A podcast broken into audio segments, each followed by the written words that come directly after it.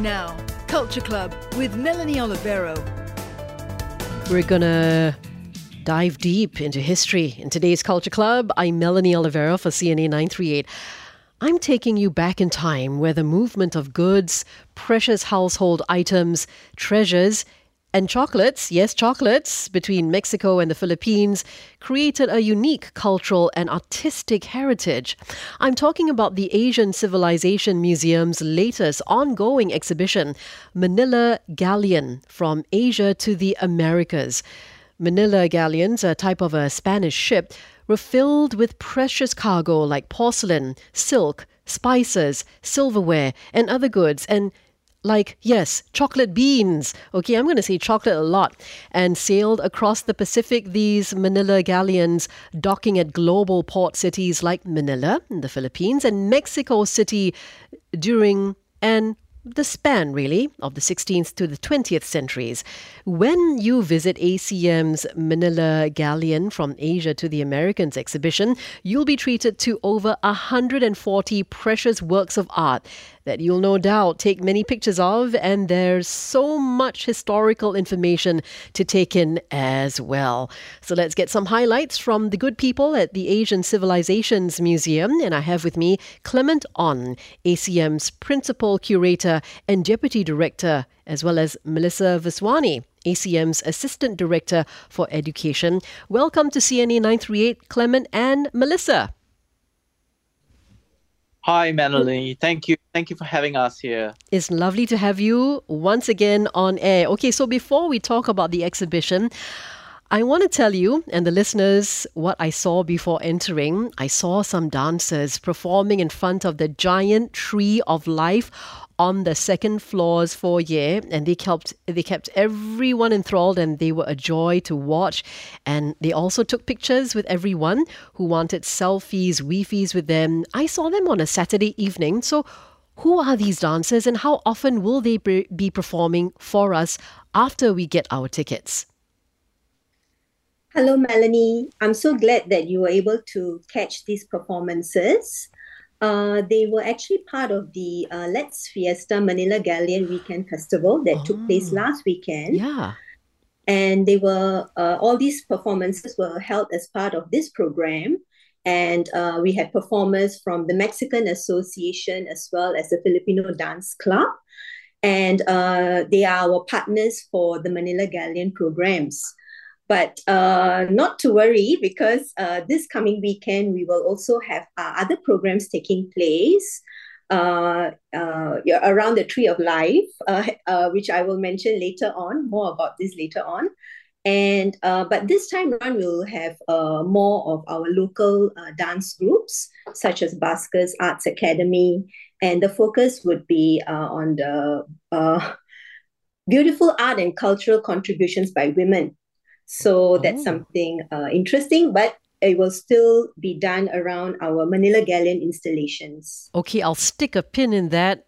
Uh, Melissa, you remind me later, okay, to talk okay. about some of these other activities and performances and whatnot we can look out for at ACM.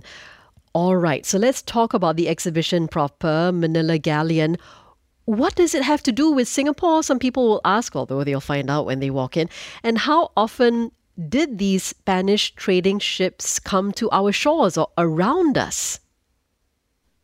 Well, Melanie, thank thank you again. You know, I'm glad you enjoyed the weekend festival. I mean, it, the the Manila Acapulco galleon trade is so fascinating because um, it, while while we think that the trade happens between Spain, Mexico, and Philippines, but true true enough is that you know these port cities around these nations are treated like as axis mundis. They are very much like the center of the world, where where many of the other agents, and we are talking about Chinese merchants, the Middle Eastern uh, uh, traders as well, and likewise for many different traders in Southeast Asia, all would have congregated in in Manila, and and in this case, uh, Singapore is particularly involved together with other very key port cities like Malacca uh, or in, in India, Goa.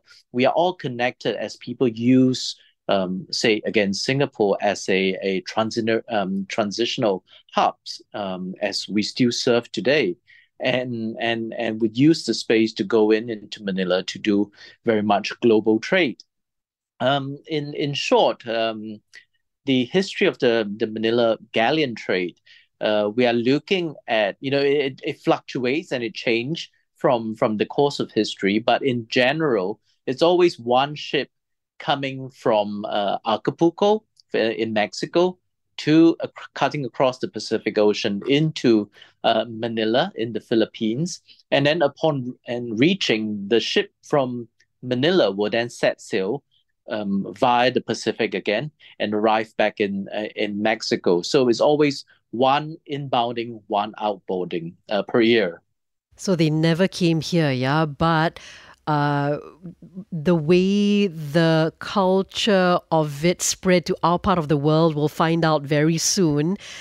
And also, there is a model of a Manila galleon ship, and ACM got a master ship modeler to build it. I took so many pictures of it. Uh, separately, we should also look out for an interactive touch screen panel and we can swipe left or right to learn more about this ship, this majestic looking ship, and who worked in it. So, what goods did these ships normally transport? I gave a very rough description, but tell us more. Sure. Um, well, from Asia, we know that the the Europeans the Spanish mainly and and the Mexicans, um, they really wanted a lot of uh, commodities from Asia, and, and they only could source these, or these were only made in Asia. We're we're we're looking at uh, porcelain, we're looking at lacquer, uh, furniture objects. We are also looking into um, exotic uh, spices that could only be sourced uh, in Southeast Asia and and some very hard wood uh, that that they require as well. Um, and and all these would then be purchased in Manila, uh, and and will be shipped back to to the Americas and and Europe. Um, vis-a-vis what they bring from Mexico uh, to purchase these commodities were what we are looking at as uh, silver coins. And these silver coins, which were very much uh, mined uh, in Mexico and Bolivia, uh, these were then pressed into um, Spanish dollars or Mexican pesos, as we will call it. These are very much the global currencies um, from the 16th century all the way to the early 20th century. Um, and, and beyond the silver story, which is very important, uh, what is very much under um, that we don't talk a, a, a lot about, um, but have a great impact of, uh, I guess, our lives today, are the type the types of natural producers that came from the Americas. And here we are. You know, you mentioned chocolate a few times, so you know, cacao was brought into our part of the world, but along you know the side of other natural producers like potatoes, sweet potato, maize, uh, chilies, uh, tapioca, uh, pineapple, even all these came from the Americas. And and you know, imagine that you know our cuisines today, but without these ingredients. Completely I cannot imagine that. So thank you to the Manila Galleon and the tradespeople and everyone in, involved during that time for bringing all of these in globalization hundreds of years ago. But what got a lot of people taking pictures was this two sided giant tree of life installation. Guys, it's so colorful, and on this tree, you can spot items like the cacao pod, corn or maize, avocados, birds, religious symbols like Mother Mary, and pictures of real people. So tell us what this giant beauty is all about. But these people, who are they? I'm assuming they're from the Philippines, uh, Mexico, uh, what have you. Uh, yes, Mel, just to uh, give you a background on how this installation, the Tree of Life, came about. So the ACM team started engaging uh, communities quite early on in uh, preparation for the exhibition. So that includes uh, included speaking to the relevant embassies, in this case, the Embassy of the Philippines, Mexico, and Spain. And we were very fortunate to have been introduced to Lydia Riveros, who is a Mexican living in Singapore for uh, many years. She uh, has had curated the Day of the Dead installations at the National Museum, as well as other Mexican showcases at various locations. So we felt that an independent curator, as well as a community resource person, uh, she would be perfect to collaborate with. So um, the Tree of Life actually uh, shows our intention to showcase and amplify the voices of the Filipino and Mexican communities. Uh, and so we spent some time discussing with Lydia the concepts of the exhibition and how uh, her ideas and vision could complement the themes of the exhibition. And it was Lydia um, who uh, presented to us the two ideas for the two installations uh, that includes the uh, Tree of Life at the foyer and another one, which is Journeys, which is at the Contemporary Gallery of the museum. So uh, the Tree of Life that you saw, um, the giant one, uh, which is basically um, kind of a, a, a, blown up version of a, a smaller uh, the tree of life symbol, which is very important in Mexican culture, as with many other cultures.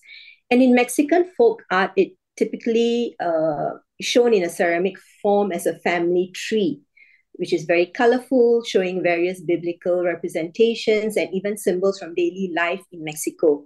So, in this giant tree of life, Lydia has shown two sites one Mexican and one Filipino, with uh, various items that were exchanged during the Manila, Manila Galleon journeys uh, different produce, silk, ceramics, etc. And the portraits are very important because they are of uh, people of different ancestry from the Philippines and Mexico.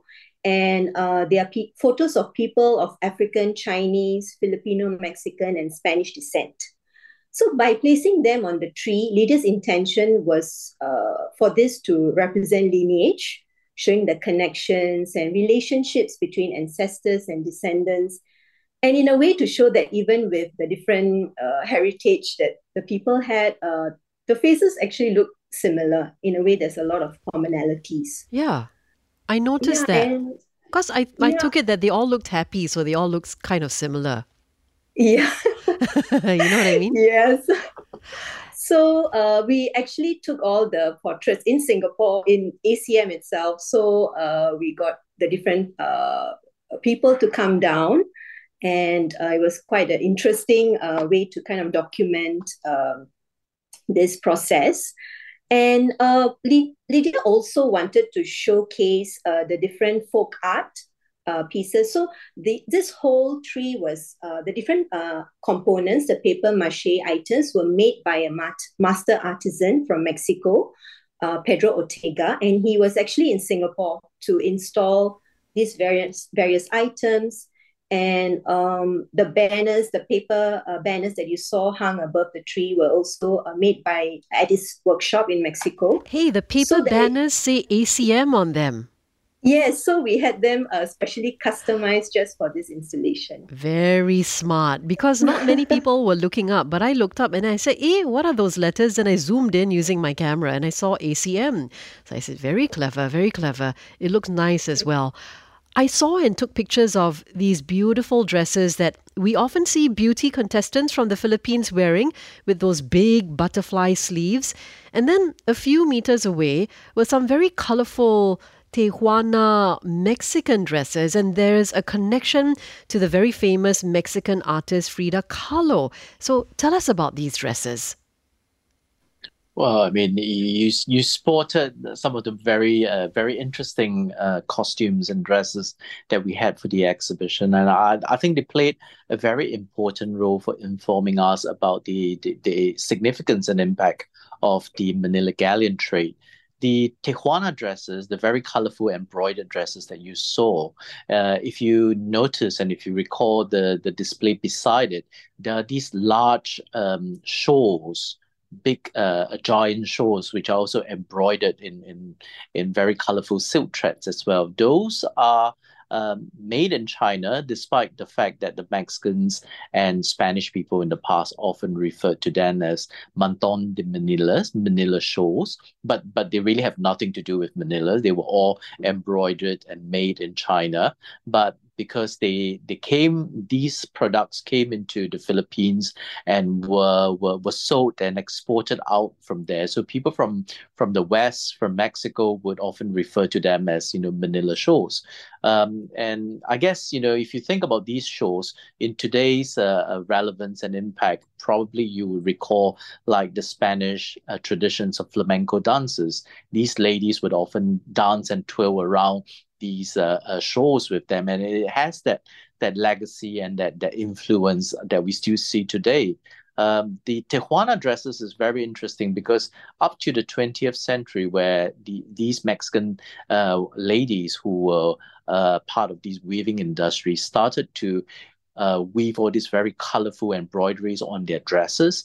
But if you notice, the flowers on the dresses were taken from inspirations from these uh, uh, Manila Chinese shawls. Uh, you can see very similar motifs like the big peonies that again appears in, in their in their dresses as well. Sometimes you see designs of butterflies and, and crickets, uh, also very much in that Chinese uh, symbolism again appearing. And it just shows that you know in this 250 years of trade, a lot of these uh, visual uh, motifs were very much being internalized and became very global tastes, um, not just for the Asians, but also for the Americans and, and the Europeans as well. Um, what we have on the dress, um, the Mexican Tehuana dress on display, they came from a very interesting provenance. It came from the Henestrosa family, uh, who used to be a, a, lady who has been bringing Frida Kahlo uh, some of these Tehuana dresses, which Frida adored a lot and, and embraced them as part of her regular uh, uh, wear as well for formal and informal occasion, then it makes it always feels that you know this is like a form of Mexican dress, a Mexican uh, national dress. And that story also applies to the um, the Filipino. You were mentioning the the tall butterfly sleeves. Uh, those are called the terno uh, terno sleeves. Um, and and they were made by two. We picked two dresses from two national award artists. Uh, one is Ramon Valera, and, and the other uh, designer is uh, she goes by her studio name of Slim, but the full name is Salvacion Lim Higgins. Both of them are the national uh, artists. Uh, that were uh, given to them by the uh, government of the Philippines mm. for uh, being the two who has modernized the um, the butterfly sleeve look, which today, of course, as you said, for beauty pageants, for yes. National Day, important key events, you know, these are very uh, distinct uh, uh, national uh, outfit for for the ladies as well. Clement and Melissa, I love chocolate, so I was thrilled to see that cacao pod on that giant tree of life, and then as I went in.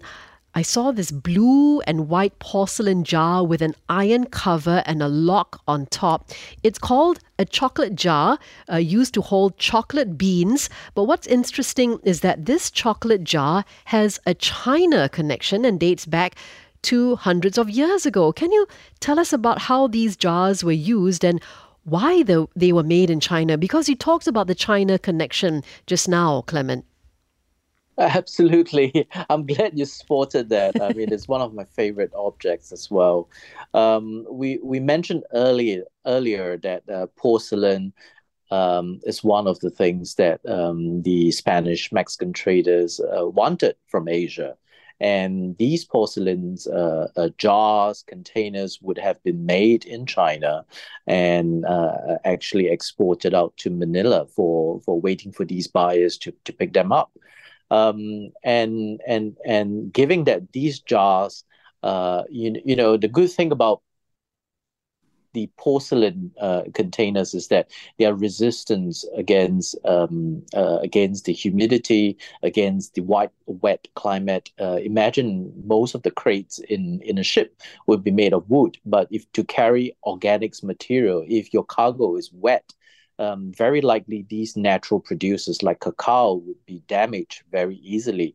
So the the merchants and the traders actually uh, improvise, use some of these uh, ceramics as containers, and and and then they would put these uh, cacao pods into a porcelain jar to prevent uh, any kind of a damage from from from seepage or from water, and and they keep you know the the the the cacao pods uh, well intact uh, for the travel. So that's the um, that's the story behind uh, why they they repurpose some of these jars as containers. Yeah, and then I read, of course, as I always do. That's why I spend so much time at museums. I was reading the information panel, and then these these uh, porcelain jars and other items were made in a city in China called Jingdezhen. They all seem to Absolutely. come from there. Yes, yes. They uh, Jingdezhen is uh, it's it's it's like a porcelain city. You know, today it Ah. still has the image of a porcelain city. Many of the the imperial kilns that were made uh, for the courts were were based there. Uh, likewise for for for the external market as well. So so it is a, a huge uh, a city for for producing porcelain. Mm. And now that we're in this era of thinking about earth friendly fabrics, uh, what's interesting to see is that the Filipinos made some of their blouses and scarves out of pineapple fiber hundreds of years ago. So they definitely had a head start. But I'm just, wondering, because I was looking at these fabrics, do they also get a bit yellow with age, just like the cotton equivalents? Well, I mean, that's a very interesting question, uh, Mel. Um, uh, which is also very interesting when you look at the the Philippines. We, we mentioned again pineapples came from from the Americas, and but today we often associate pineapples the the fruit itself as as very much from Asia. So the Philippines, uh, especially the women who leads the weaving industries, uh, found a way. Um, they already have a tradition of weaving uh, from natural fibers they realized that the the plant pineapple tree uh, and and the leaves from the pineapple could be um, uh, could be taken apart with their fibers. And through the fibers you can actually create uh, these piñas uh, that that could be loomed and, and woven into uh, different uh, uh, uh, purposes, whether is it like long tablecloth settings or even clothes that one would wear, and and and because of the porous nature, almost like linen, uh, it is very much um, uh, suitable for for our climate in Southeast Asia as well. The because it is a natural fiber, again like linen, um, it is originally kind of an off-white color. So you get you you see, you know, there is this creamy um, yellowish texture, and it also depends on the very nature of um, the fiber itself. It can be um, some can be much more darker in terms of its yellow creamy texture. Some could be whiter, but it's never white white in the first place. Mm. And of course, depending on the age and and I guess the care and the condition uh, of how you maintain it. Some, of course, um, get like dirty yellow. So it, so it really depends. Di- different permutations. Mm. And I also kept seeing uh, some terms on the information panels like sangley and mestizo. And sangley refers to certain types of people they they thought w- were mixed with uh, Chinese people or something like that. Who use these terms? Um, the term sangleys uh, were referred to, well, basically they referred to the Chinese community Ah. who were living in uh, uh, in Manila. Uh, this this this term was uh, probably first used by the Spanish who were there, uh, um, looking at the Chinese uh, early Chinese communities who who were either trading there or eventually these community also uh, settled down in Manila uh, and and and made Manila as their home as they married uh, with uh, local communities. Um, it, it came from a term, a Chinese term called referred to as frequent visitors. So somehow these Chinese terms, uh, we know that the Chinese communities uh, would very much likely came from southern China, from Fujian, uh, and and the, these are often referred to as regular visitors. So somehow that term regular visitor in in in Hokkien uh, was translated as Sangleys to the ears of the Spanish people. Oh, sangley and mestizo means mixed race. Mixed race. Uh, um, um, it could be, you know, one part Spanish, could be one part Filipino, or could be uh, Spanish and Chinese as well. So, so it depends on mm. the different uh, union of, of families. Uh, very much like you know Peranakan in in our region uh, in a way. That's right, and uh, I think a lot of Singaporeans would be pleasantly surprised to see some beaded Peranakan slippers and purses. Yeah at this exhibition and they'll find out why, of course. And I also love taking pictures of this soup tureen in the shape of a fish or carp with a little fish on the handle. And this soup tureen ah. is branded with a coat of arms. It belonged to a Spanish family based in the Philippines. And again, this tureen was made in China. So let's talk about this eye catching, it's really a piece of art to me, and other items of on display that have that have these these uh, these coat of arms. So were they aristocratic people from Spain, or just families mm. who had their own coat of arms? Um, they, they, I mean, if you have a coat of arms, it would also reflect that your it's an old family, a family of importance. Uh, and what we have on display, these exports, uh, porcelain, uh, were all made in China at a certain point in time during the trade, and we deliberately pick uh, specific ones that bear coat of arms because we can trace and attribute the individual or um, the family who is involved either in the Philippines, Mexico, or even back in Spain, but they were administering uh, the trade. So, so these are very much what we call special commission, uh, very much bespoke pieces, as if you like in modern day terms, that you would make a specific order, a commission in China uh, of certain different types of dinner services uh, pieces uh, with uh, your family crest on them. Um, and and of course, you know, when imagine you're sitting in a dinner service with all this customized uh, porcelain, uh, and and it's very much also a conversational piece uh, amongst uh, the host and the guests as well. The fish tureen and some of the animal shaped tureens are very interesting because it also reflects a very east and west uh, exchange. Um, these are not very much to the domestic taste of the Chinese, but uh, these are very much um, appealing to to the Europeans uh, at that point in time in history.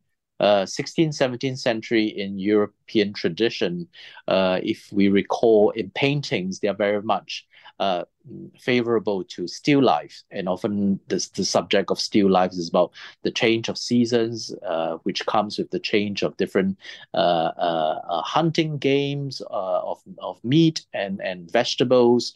Uh, and sometimes you will see in the dinner table where you have, you know, all these producers. And, and why not take it further? Uh, because of the trade, because the Chinese porters are very skilled at sculpting uh, uh, animal forms into porcelain. Why not take it further to create a, a soup tureen in the shape of a goose, in the shape of a of a fish? Uh, it's a bit whimsical, but there is also a play at heart at some of these uh, uh, porcelain wares as well. Yes, and also because it's lit so well, it photographs beautifully. So I took many pictures of it. So it's lit so well that sometimes the the scales of the fish are glistening, and it captures so well on my camera. And that's behind a plate of glass, as are boxes and cases made out of lacquer but there are also quite a few tactile boards that are on the walls of the exhibition. And are these mostly for the visually impaired visitors who come by the exhibition? Because a lot of us, uh, other visitors, were touching them a lot. Well, okay. Um, I would say yes and no. In a sense, uh, when we were designing uh, these boards, we definitely had uh, persons with visual impairments in mind. Um, and there was a consultation process with the Singapore Association of the Visually Handicapped. But like you said, um, we basically, I mean, it's for the regular visitor uh, coming through the exhibition. And these tactile boards actually um, encourage people to take a closer look at the details and the patterns found on the objects and they are used by our volunteer guides uh, for uh, families with children, for students, etc. So, um, but going back to the point about uh, these tactile boards uh, being for persons with visual impairments, uh, we have also worked with our volunteer guides, uh, trained them to do special touch tours for persons with visual impairment. And um, these tactile boards have been used for that purpose as well. So I would say that uh, it has definitely has a dual purpose. Yeah, because I like touching them and I like taking pictures of them as well. I've got to go to the news, Clement and Melissa. So, about 20 seconds each. Which part or parts of the Manila Galleon exhibition are your favorite? Ladies first, Melissa, go. Okay, I would definitely say uh, the installations because uh, that's really something close to my heart, uh, working with the communities, and kind of it's really meaningful to me. The video installations are very nice as well. There are some uh, videos we can watch there with the community, with Singaporeans, how you brought them together. So well done, Melissa. I like that one as well. Thank Clem- you. Thank you're, you. You're welcome. You're most welcome. Clement? Um, I like the last bit of the exhibition, which we talk about the textiles, the dresses, because they speak of a story of a post-independence Philippines and Mexico um, that that really resonate with you know what what makes a very unique Filipino or Mexican identity. And I think Singapore, we are asking ourselves that question: What is it about you know what is unique about being a Singaporean? Where is our Singaporean spirit? And then with this exhibition, I hope that you know we can take uh, a page uh, to learn from the Mexican and, and the Filipinos' history as well, to, to ask ourselves this question and hopefully find a voice and forge a path of what we can be proud of as well as a national uh, uh, spirit or identity. Well said. I enjoy talking to you, Clement and Melissa. Have a great day and thanks for being on CNA 938. Thank, Thank you, Melanie. Thank you. You're most welcome. That's right. I've been talking to Clement Onn, Asian Civilization Museum's Principal Curator and Deputy Director, and Melissa Viswani, ACM's Assistant Director for Education. Manila Galleon from Asia to Americas is ongoing and now on at the ACM until the 17th of March. And remember, there's merch as well. For ticketing details and more information, go to nhb.gov.sg slash ACM. That's all for today's Culture Club, and I'm Melanie Oliveiro for CNA 938.